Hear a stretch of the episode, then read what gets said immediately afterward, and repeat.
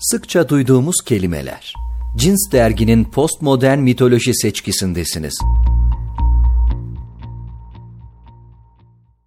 Dünya vatandaşı. Kendimden koşarak uzaklaşıyorum. Yeni hayatları deneyimlemek için. Uçaklar, biletler, oteller, yeni yerler, yeni lezzetler. Dünya vatandaşı etrafımda dönüp duran bir tilki. Kürkçü dükkanı olmayan bir tilki. Modern zamanla birlikte yaygınlaşan bir tilki. Günümüzde ise tahtına oturarak emirler savuran büyük bir sektör. Tüm reklam çekiciliklerini acımasızca kullanan bir film. Müzik, kitap, dünya dediğimiz her neyse bu zihnimizle doğru orantılı. Bilgi ve merakla ilgili. Ninem için dünya köyü ve yaylasıydı. Ama yüzlerce yıl önce yaşayan bir seyyah için çok daha fazlası. Biliyor oluşumuz merak etmeyi zorunlu kılmaz. Anlatılmış olması kanıtlamamı gerektirmez. Reklam şunu der, mutlaka çok yer görmek istemek bir hayal kurma eksikliği mi? Farklı bir kültür on günde öğrenilir mi? En yakın arkadaşlarım yıllar önce beni seyahate çağırmaktan vazgeçti.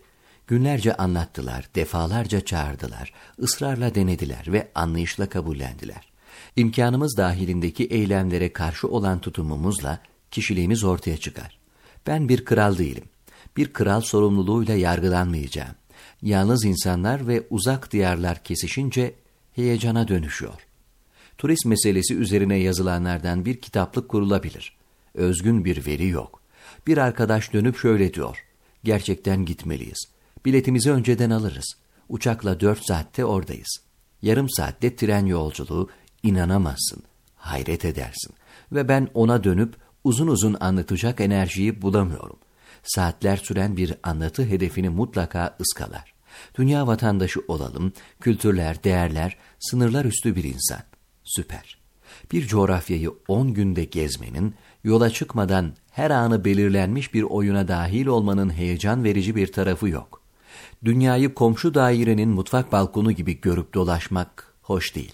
Teklifsiz, ısrarla ya da kralın kızını kurtarmak için Ejderha Dağı'na gitmek mi? Bilinmeyen, planlanmayan, dönüştüren bir macera, yolculuk. Evet, dünya vatandaşı tanımının bu yazıda kastettiğimde bir ilgisi yok. Ama bu açıdan gerçek bir postmodern mitoloji maddesi. Hiçbir yere bağlanmayan bir gösterge. Bu paragraf kadar karışık, kopuk. Zihni dünyayla sınırlandırmak, fotoğraflamak, aksiyon üzerinden bir dünya kurmak. Aksine biraz daha İhsan Oktay ya da Borges okuyabiliriz. Dünyayı dolaşmayı önemsiz bulmuyorum. Aksine gözlemci olarak değil, dahil olan biri gibi gezmek, görmek, değişmek, dönüşmek, büyümek, tamamlanmak.